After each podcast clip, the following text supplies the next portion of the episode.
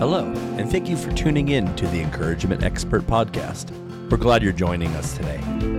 Let's join Pastor Wes Stauffenbaugh as he speaks an encouraging word titled, Seven Love Names of God. Praise the Lord. It's a true delight to be with each one of you today, and uh, I pray God will abundantly bless you. I have a wonderful message called The Seven Love Names of God. Let's say a prayer.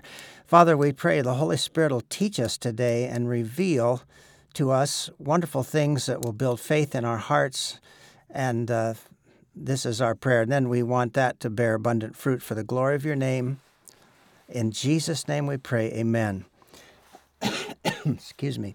The longest prayer of Jesus Christ is recorded in John chapter seventeen, and this is called his high priestly prayer. And he ends this prayer with this powerful statement, I have made known to them your name, and I will continue to make it known that the love with which you have loved me may be in them, and I in them. Now that's a wonderful verse. I want to call your attention to John seventeen six. He said, I have manifested your name to the people whom you gave me out of the world. Now, when he makes known to us the Father's name, he does so with demonstrations, not just a chalkboard and definitions of Greek and Hebrew words. So when he says, I have made known your name, that means he healed everybody to make known Jehovah Rapha, or he provided loaves and fish and fed a multitude to uh, make known the name Jehovah Jireh, and uh, that type of thing. Now he says he will continue to do that until the love that the Father has for Jesus would be in us. That would mean until. He wants to keep revealing his himself, revealing these seven redemptive names until we're just filled with divine love that the Father has for the Son, and Jesus Christ is fully manifested in us. And that literally means we'd be turned into divine love. Now, that's the goal of everything. I've been preaching a lot about divine healing. Uh, I want to get everybody healed. I want to help everybody get saved. But, you know, the, the goal of everything is is not so much just to get everybody physically healed. It's that everybody would know how much God loves them, grasp it, and be filled to all the fullness of God. Now, uh, one morning I wrote this down. Love always comes bearing a gift. I've said that for years, but I added this. Love without a gift is not love. A gift given without love is not a gift.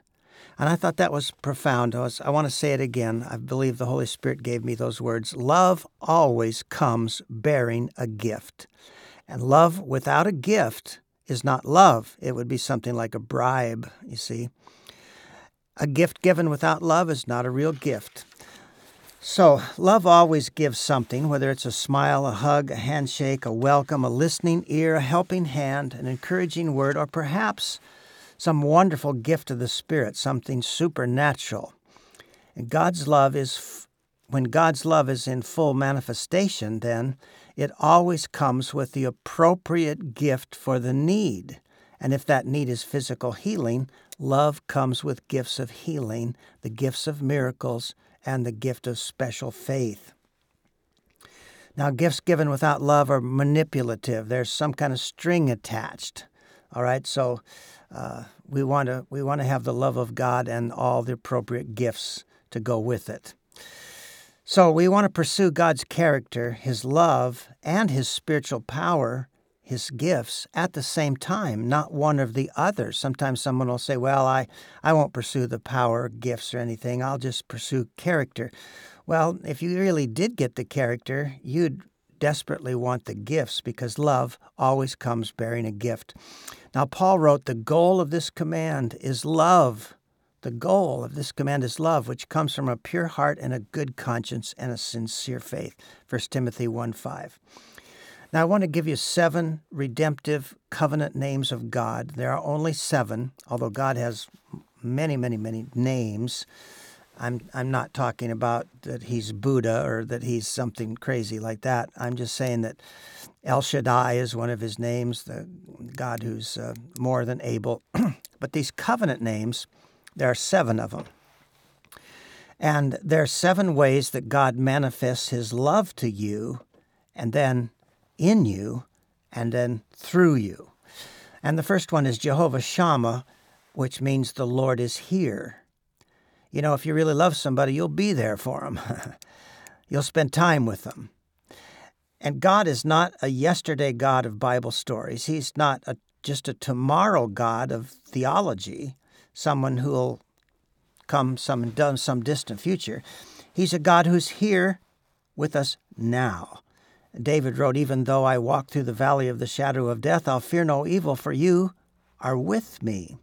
That's Jehovah Shammah, the Lord is here.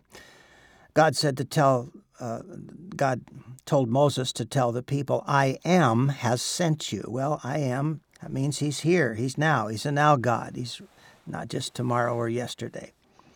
Jesus said, "Where two or three are gathered in my name, there am I among them." Matthew eighteen twenty. Jesus said, "All authority in heaven and on earth has been given to me. Therefore, go and make disciples of all nations, baptizing them in the name of the Father, Son, and Holy Spirit, teaching them to observe all that I have commanded you. And behold, I am with you always to the very end of the age." Jesus also said in John fourteen, "If you love me, you'll keep my commands, and I'll ask the Father, and he'll give you another helper to be with you forever, even the Spirit of truth." So he, the Holy Spirit actually lives inside of us. If we're believers, if we've received the Holy Spirit, uh, we are now the temple of the Holy Spirit. And John wrote, "Greater is he that is in you than he that's in the world." So we could say this out loud as believers: the God who redeemed me and loves me, the greater one, is here with me and here inside of me. We want to believe that. And we want to talk to God throughout the day as a friend or Father who's right there with us. The God of love is here, Jehovah Shammah. I like to say, let's go together, Lord. Let's let's go to the store together. Let's go record a sermon together. Let's go preach together. At night, I say, "Lord, it's time to go to bed. Let's go to bed. I'll do the sleeping. You watch over me." How many of you know God doesn't slumber or sleep, but he would still be there watching over you? Now, the second love name, so Jehovah Shammah is the first, the Lord is here. And the second one is Jehovah Shalom, which means the Lord our peace. And Jesus said, "Let not your hearts be troubled. Believe in God, believe also in me." And he said, "Peace I leave with you, my peace I give to you. Not as the world gives do I give to you. Let not your hearts be troubled, neither let them be afraid."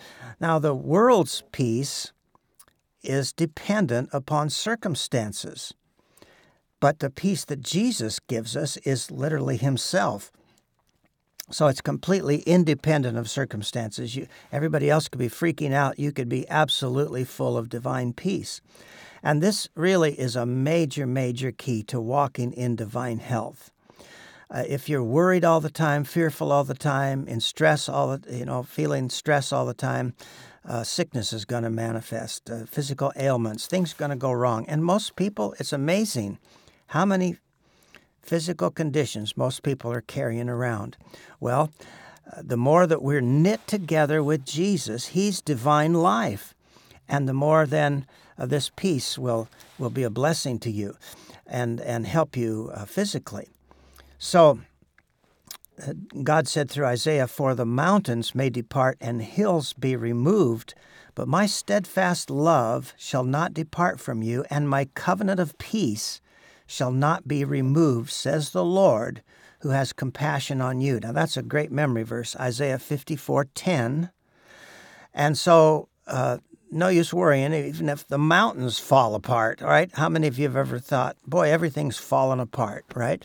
Well, the peace that we have is independent of all that. It can all fall apart.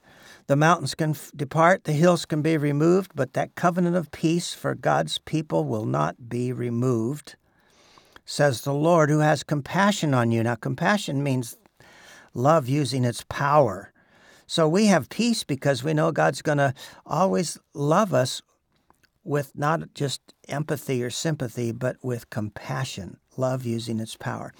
So the Bible says in Proverbs fourteen thirty, which is a major memory verse for you, "A heart at peace gives life to the body."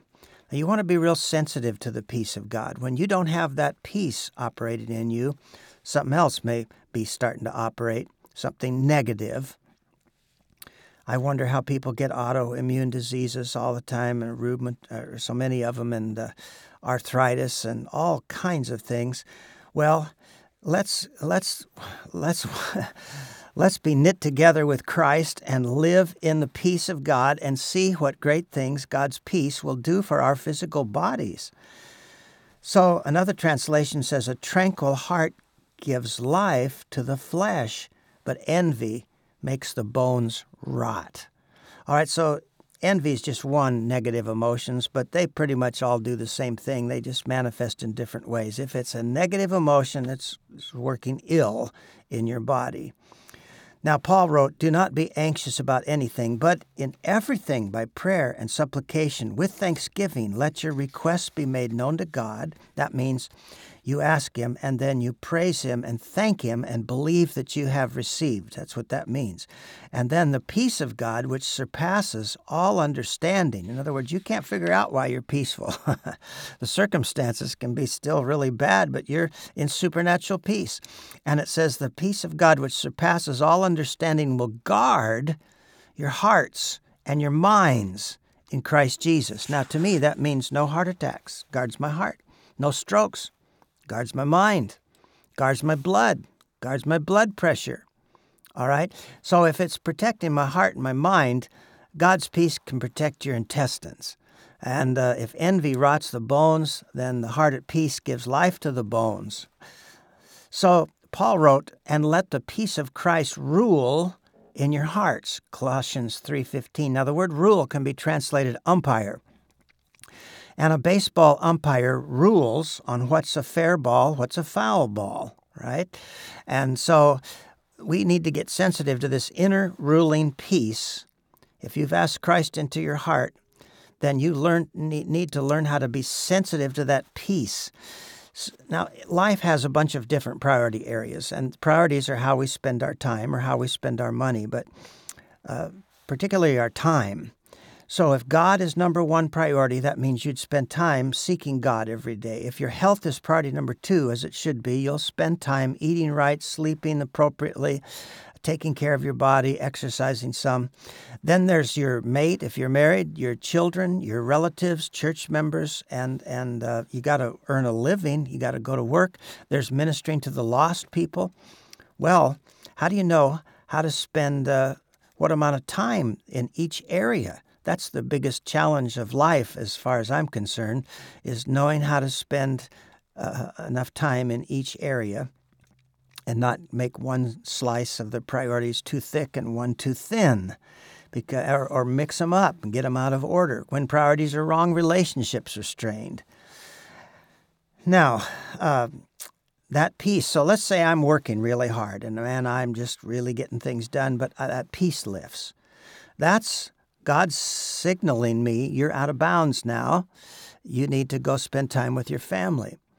Uh, maybe I'm spending a bunch of time with my family and the peace of God lifts. I better check in and see why why it lifted, because maybe then I'm supposed to shift and um, and spend time with God or or go back to work.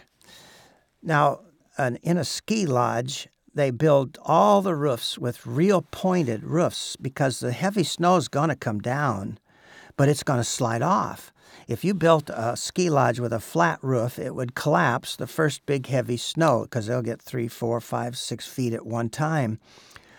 But it's just fine with the pointed roof because the snow slides off.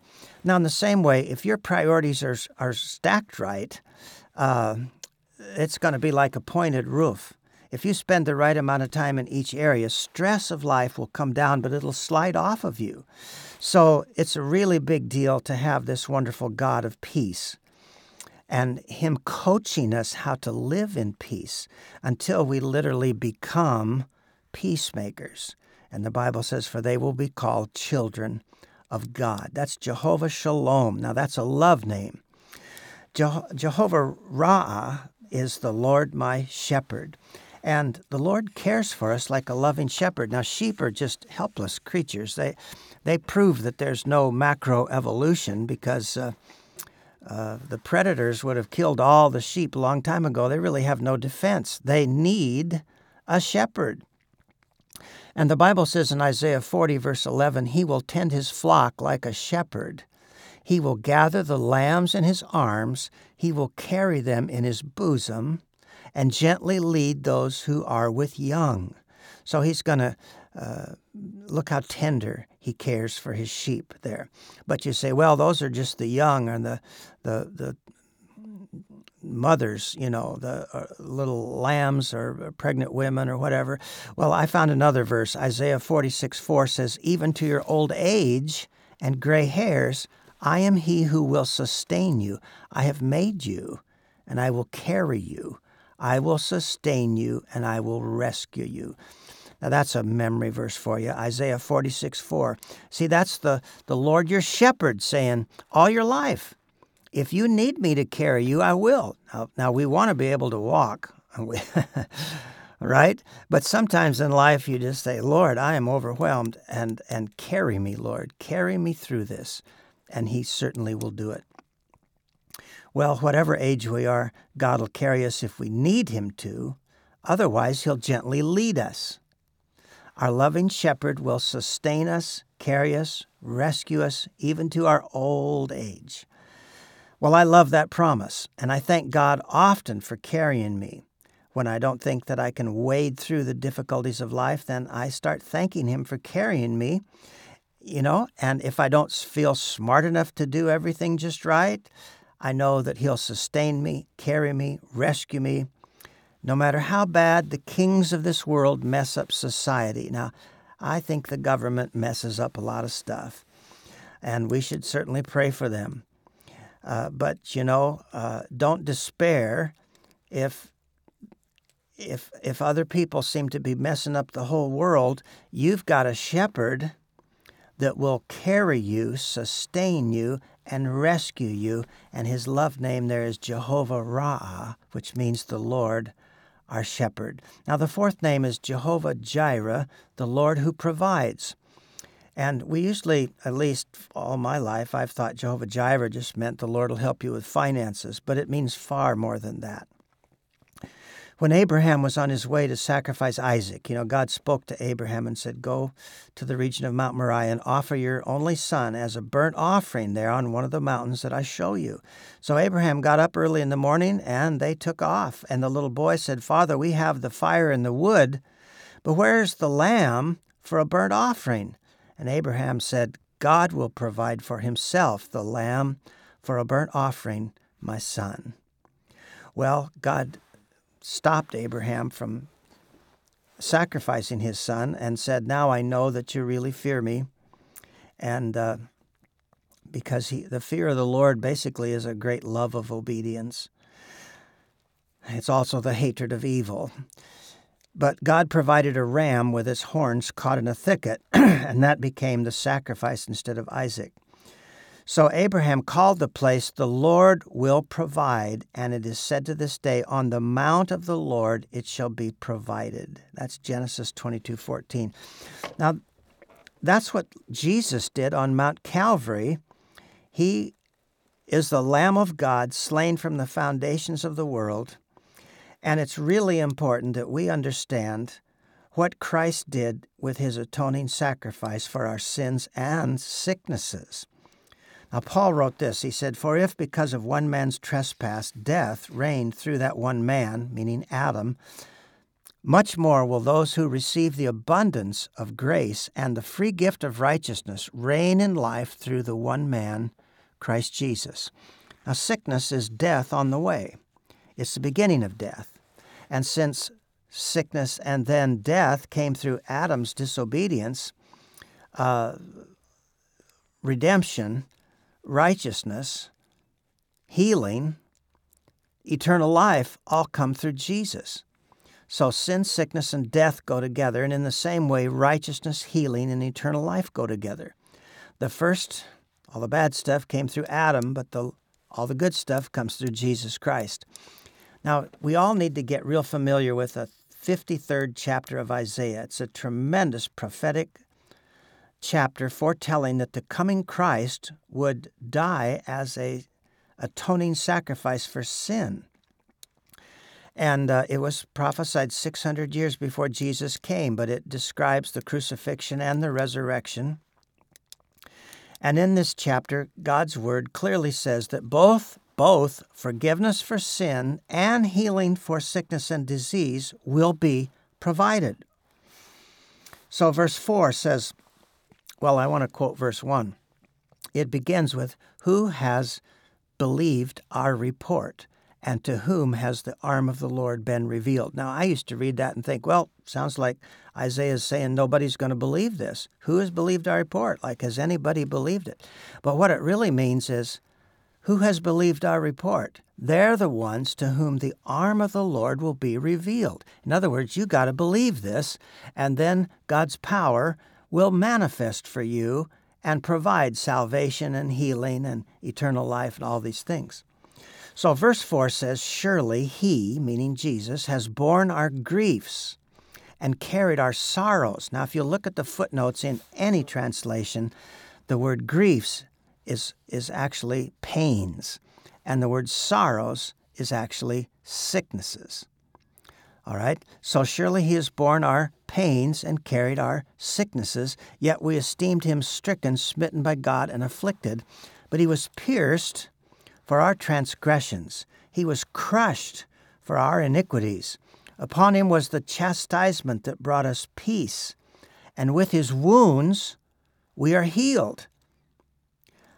All right, now that scripture, uh, Isaiah fifty-three, verse four, is translated and quoted, referred to in Matthew's Gospel, chapter eight, verse sixteen and seventeen. And it says, "That evening they brought to Jesus many who were oppressed by demons. And he cast out the spirits with a word and healed all who were sick. This was to fulfill what was spoken by the prophet Isaiah. He took our illnesses and bore our diseases." Now, remember, I said that in Isaiah fifty-three, it, you'll read it in your translations, it says he has borne, surely he's borne our griefs and carried our sorrows. But here in Matthew, where it's translated, it plainly says he bore our illnesses and our diseases. Now, what does that mean? That means just as God laid on him the iniquity of us all, the Lord laid on him the sickness of it all, of us all. So verse ten of Isaiah fifty-three says, "Yet it was the will of the Lord to crush him. He has put him to grief." But you read the footnote again, and it says, "or he has made him sick." That's a, it's amazing. Uh, we haven't understood this very well, but the Lord literally laid on him our sins and the result of our sins, sicknesses. And he was the atoning sacrifice so that we don't have to bear them. Jesus bore them. Now, Paul wrote, "For our sake he made him to be sin who knew no sin, that in him we might become the righteousness of God." Now, that doesn't mean Jesus became sinful in his spirit. That means he was a guilt offering, as Isaiah fifty-three ten says. "Yet it was the will of the Lord to crush him. He has put him to grief. When he makes his soul an offering for guilt, he shall see his offspring. He shall prolong his days." That means he's going to be raised from the dead. "The will of the Lord will prosper in his hand." All right, so that shows he was a sin offering. He didn't become sinful. Well, in the same way, he was a substitute for sickness, but he didn't become sick. The Lord made him sick. In other words, he made him a substitute, an atoning sacrifice. Somehow he he bore it. So I try to figure all that out in my mind. The way I understand it is uh, the devil had no right to kill Jesus. He was God in human form. He was perfect. He had no right to make him suffer. And uh, and all the pain that was inflicted, he was uh, spit, and the, they spit in his face. They hit him with their fists. They put a crown of thorn on him and beat it with a rod into his forehead. Uh, they whipped him at the whipping post with thirty-nine lashes, but they had nine tails on that whip, each one with a piece of bone and metal, bone or metal, and it would hook into the flesh. And when they'd pull the whip back, it would rip. And so Jesus almost died at the whipping post and lost so much blood he couldn't carry his cross very far. And then when they hung him on the cross, you know, that pulls all your joints out of joint. It's uh, and eventually you suffocate uh, as your body just collapses and you're drowned. You, you, you, you uh, can't get your breath. It's a horrible, cruel way to kill people. Slow, slow, painful, agonizing death. And so the devil just laid it on Jesus. He just tortured him as much as he could. But he had no right to. And so in the justice of God, uh, now that he's done that to Jesus, he doesn't have any right to do that to you. Jesus bore your sicknesses. He bore your griefs. He bore your pains. So if the devil lays them on you, you can say, you lying devil, you get out of here. I rebuke you. I receive healing through Jesus Christ. He bore my sicknesses and diseases. I don't have to bear them, and you have no right to put them on me. Now, I'm going to someday have to make a full sermon about the justice of God, but in Isaiah uh, chapter one, it says that the people who repent of their sins will be redeemed with justice. And uh, and it says in Isaiah that uh, Jesus won't be discouraged until he establishes justice in the earth. He won't faint or be discouraged. Well, we see injustice everywhere. But you see, when Jesus ministers healing to people, that's a manifestation of divine justice. You're being redeemed with justice. Jesus paid the price. He bore that. Now, his resurrection, of course, is so wonderful. It says, out of the anguish of his soul, he shall see, or see the light of life in some translations, and be satisfied. By his knowledge shall the righteous one, my servant, make many to be accounted righteous, and he shall bear their iniquities. Therefore I will divide him a portion with the many, and he shall divide the spoil with the strong, or the, it could be translated, or with the numerous, which I believe is the right way to translate it. Because he poured out his soul to death and was numbered with the transgressors, yet he bore the sin of many and makes intercession for the transgressors. Isaiah fifty-three, eleven and twelve. Now notice, when he rises from the dead, he's going to divide the spoil. That doesn't mean spoiled vegetables in the refrigerator that you need to throw out. It means uh, plunder. It means treasure. It means he won a tremendous victory, and he has so much plunder that he's going to share it with us. And among that stuff that he shares is divine healing.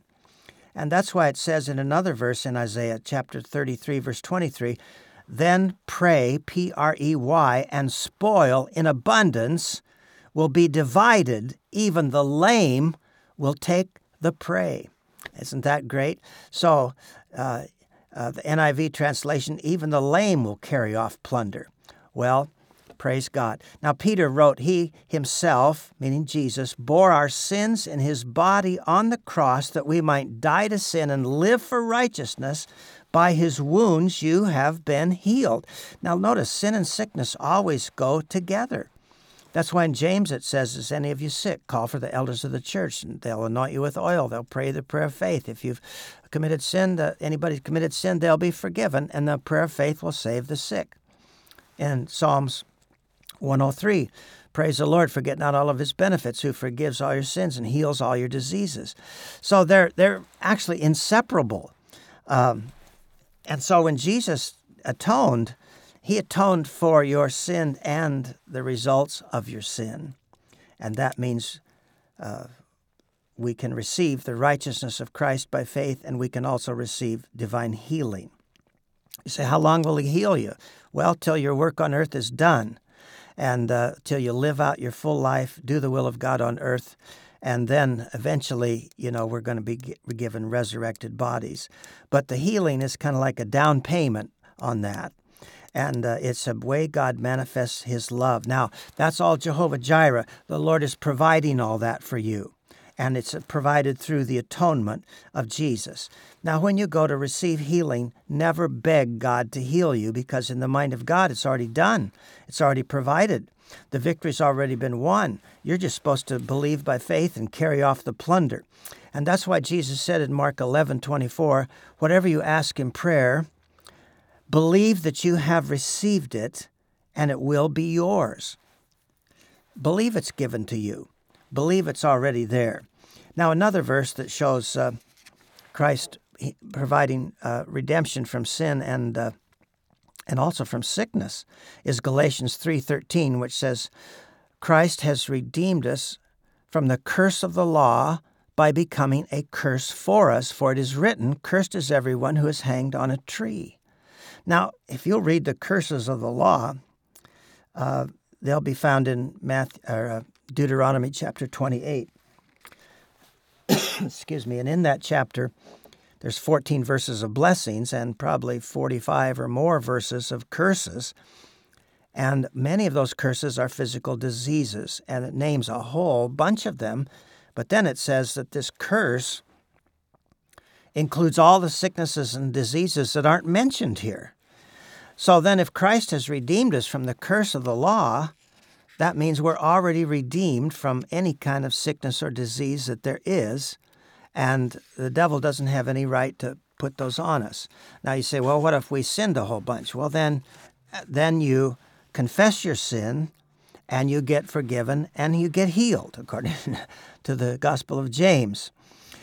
All right, now, it's very important that you remember numerous people have had visions of a warehouse in heaven full of human body parts for, for miracles of healing. Anna Roundtree's book, uh, Heaven Awaits the Bride, she was given a vision showing a bunch of healing angels and a warehouse called the parts department. All the drawers had eyeballs and eardrums and kidneys and livers and bones of all kinds, and you name it, every part of human body.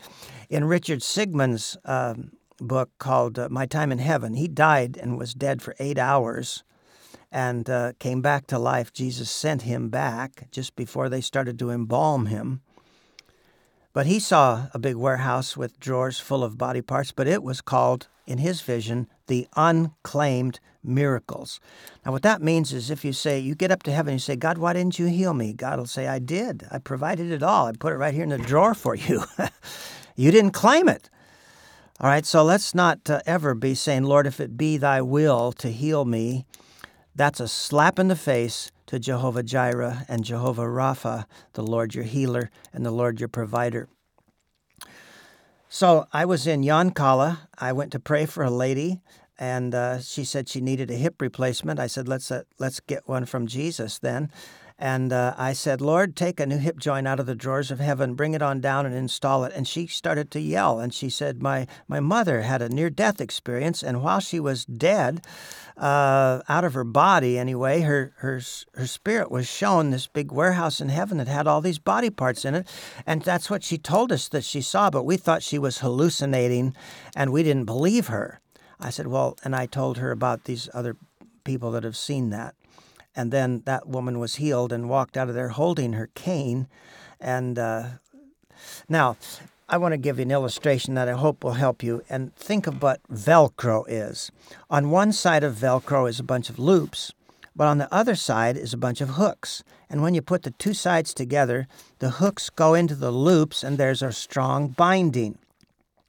Now, all of God's, listen carefully, all of God's promises and all those provisions. See, the promise to heal you, the warehouse full of the body parts, those are the loops, and even the healing anointing. See, I'll feel tangible holy fire in my hands when I minister Christ and I'm praying for people, and uh, wonderful currents of holy fire will go into people and, and bring about healings. But that's all the loops side. That's just one side. The other side is believing faith. And if people don't believe anything, they don't hook in to what's there for them. And that's why Isaiah said in fifty-three, verse one, who has believed our report, and to whom has the arm of the Lord been revealed? In other words, if you'll believe, you'll hook into the power. The arm of the Lord will be revealed to you. You've absolutely got to believe something. You can't just say, well, I hope it does. I hope God will heal me. No, you don't get anything that way. So the Bible says faith comes by hearing, and hearing by the word of God. In other words, don't despair and say, well, I don't know how I could ever have enough faith. God wants to help you have faith, and faith comes by hearing the voice of God, the present tense speaking of God, and God most usually speaks to you through His Word. His Word reveals His character and His will. And when you get it in your heart and say, you know what? It's right here, plain as day. It's God's will to heal me. Now that goes into your heart. Once it's in your heart, that faith has to be released either through your mouth or through corresponding actions. And uh, or you still you still won't receive unless you get it in your heart and then release it. And so that's why the Bible says, uh, if you don't doubt in your heart, you say to this mountain, be thou removed and cast into the sea. And don't doubt in your heart, but believe that what you say will come to pass. You'll have whatsoever you say. Therefore, when you pray, believe that you have received it, and it will be yours.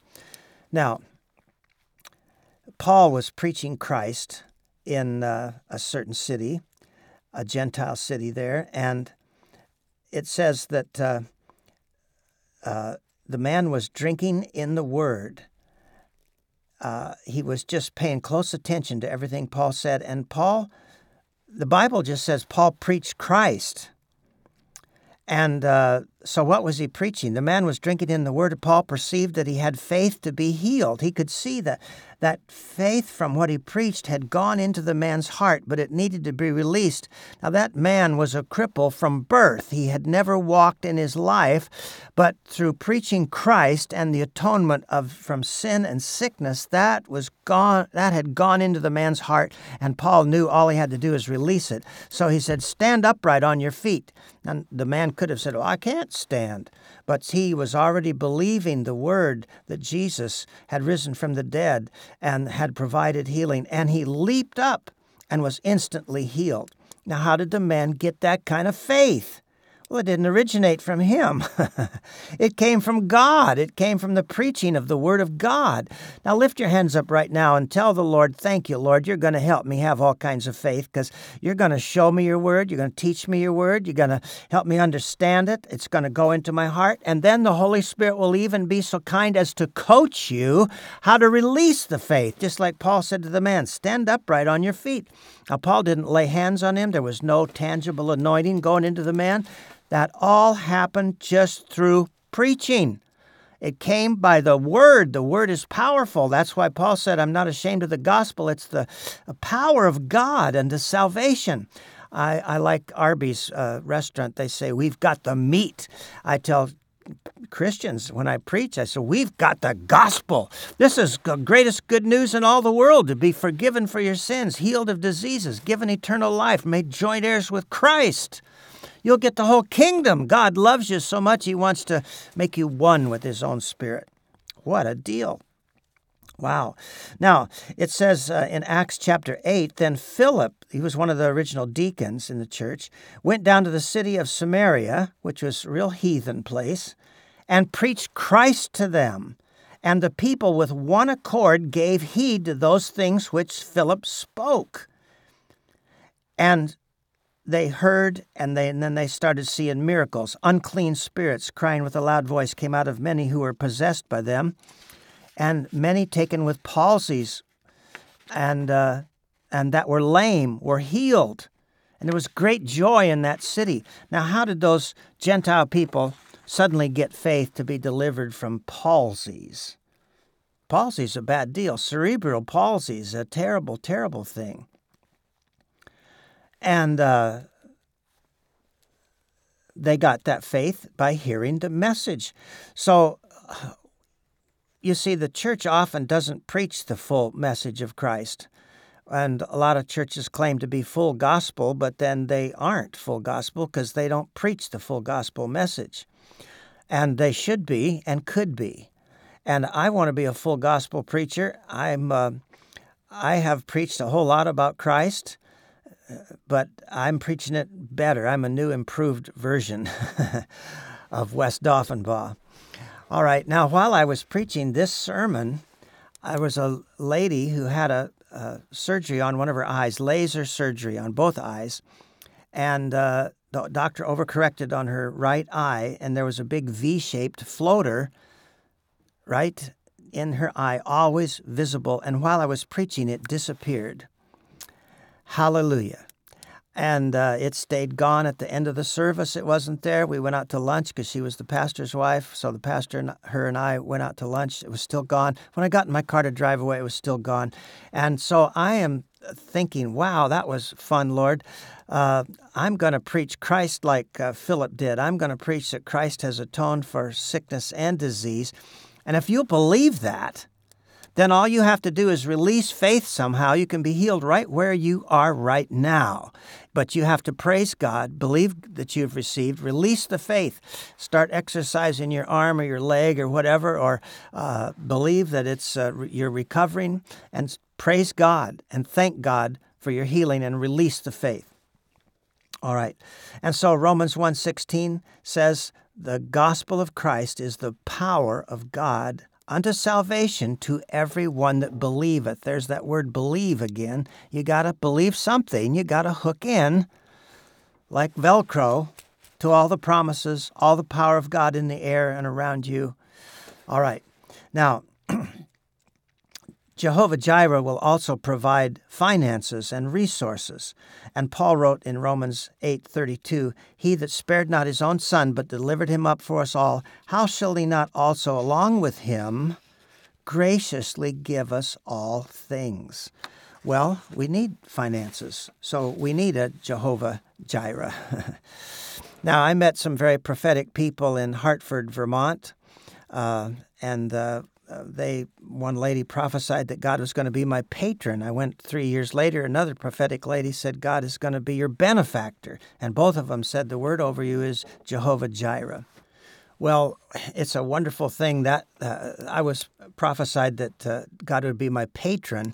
A patron uh, mostly works with artists and musicians, and uh, they travel with them. They dress them in their colors, and they provide for their their art and their music. But a benefactor, uh, they also provide things, but they'll work with people just for rent and food and all the common needs.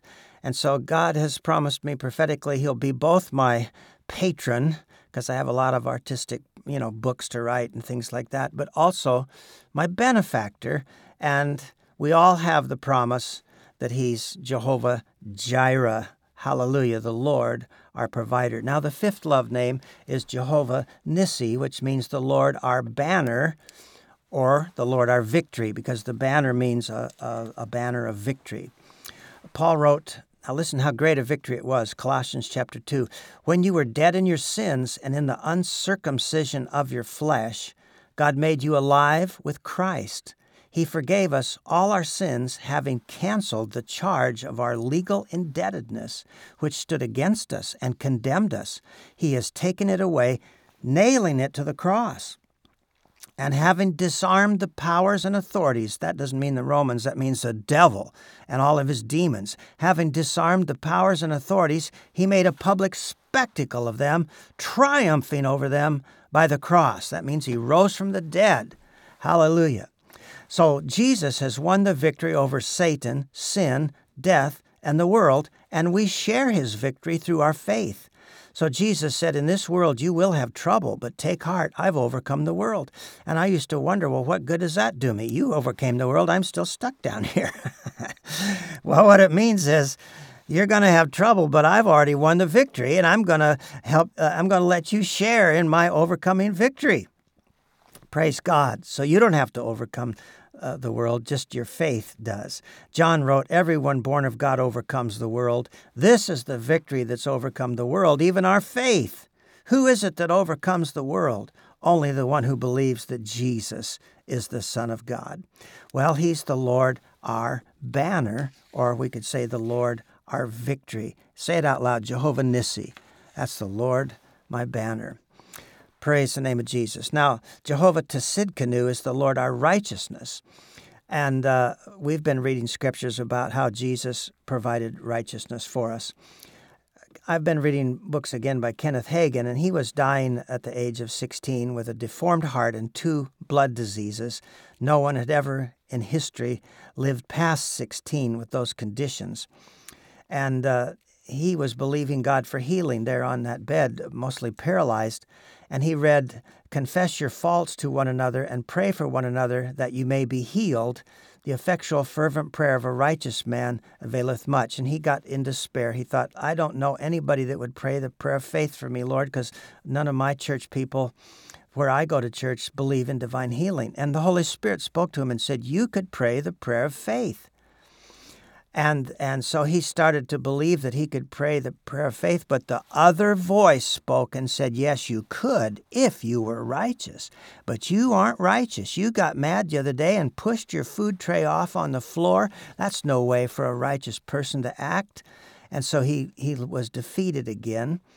And then finally, he uh, he found uh, Romans... Uh, Five, chapter five, where it says, for if by the trespass of the one man death reigned through that one man, how much more, listen now, how much more will those who receive God's abundant provision of grace and the gift of righteousness reign in life through the one man, Jesus Christ.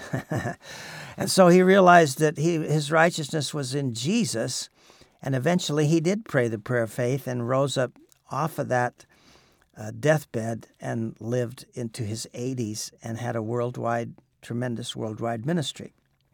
Well, Jehovah Tsidkenu, the Lord, our righteousness. Thank God he's our righteousness. Now, l- learn to discern that other voice. That other voice is the devil. It tries to talk you into unbelief, fear, worry, defeat. And if it, if if you feel yourself going down, then don't believe that stupid voice. When the Holy Spirit speaks, it's going to lift you up. It's going to give you faith, give you hope, give you courage, fill you with love. Amen. So the Bible says, uh, resist the devil, submit to God, resist the devil, and he'll flee. All right, the last redemptive name is Jehovah Rapha, the Lord who heals you. So this was a covenant name that God led, gave to the Israelites when he led them out of Egypt. Uh, I've been reading uh, all books on healing, and one that I read recently was called Christ the Healer by F. F. Bosworth.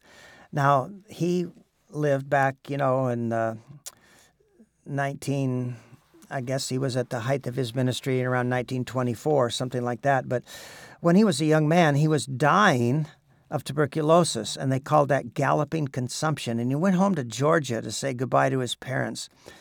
And uh, the doctors told him they thought he'd die on the trip. Well, he managed to get there, but he was almost dead. And he met a Methodist woman they called the Bible woman because she would walk the hills of Georgia and Carolinas selling Bibles and preaching the gospel. And she looked at him. Her name was Maddie Perry. She looked intently at him and she said, Fred Bosworth, you are young. You are a Christian, and if you died today, you'd go straight to heaven. But I'm here to tell you that if you die today, it will be one of the most selfish acts you have ever committed. She said it will be the most selfish act you've ever committed. God's plan is that we should live to be at least three score and ten. What about all the people God has ordained for you to reach? Now, remember, she said at least. So uh, I'm already over that amount, seventy years of age. I'm believing for a lot more. Well, she said, what about all the people God has ordained for you to reach? He said, Miss Perry, would you pray for me? She said, I wouldn't waste my prayers on someone who's just going to lay there and die. In other words, if you don't act on what I pray, if you don't act on your faith, I'm no use even praying. And Fred thought to himself, if I lie here, I am going to die. If I get up, I can't do any worse than that. So he told Miss Perry that if she would pray for him, he would get up. So she prayed, and he got up and was instantly healed, went on to a fabulous ministry that affected people all over the United States. His book is referred to by almost everybody that writes on the subject of divine healing. Well, what a wonderful thing it is that we have this God that loves us so much in these seven names. Uh, and so... Friend, all this is there for you to tap into by faith. And who has believed our report? To whom has the arm of the Lord been revealed? I hope you could say me. You can write my name right in there. I believe that report. I believe it in my heart. I I believe, and then you believe God for whatever, and let the faith come out through your actions or your corresponding words. You can be healed right now. You can receive financial miracles right now. You can receive whatever you need from God. Even the baptism of the Holy Spirit is received the same way. Well, let's pray. Father, we thank you for loving us so much And we thank you that Jesus said he was going to continue to reveal your name to us until we got transformed into your love, until the love the Father has for Jesus would be fully manifested in us and Christ would be fully manifested in us. Now we say to you, Lord, we like that idea really good. Let's do that. Praise God. We want to receive all these benefits, but more than anything, we want to be one with you. We want to be made like you. Oh, let's do it together. Hallelujah. Now, would you say out loud, that's my prayer too, and then let's say his name together. Ready? We're going to say in Jesus' name. Here we go. In Jesus' name. Well, dear friend, I love each one of you. God bless you. If you would like to partner with us at Encouragement Expert, please email us at pastorbacker at gmail dot com. Or you can write P O. Box four eighty-five, Cresswell, Oregon nine seven four two six.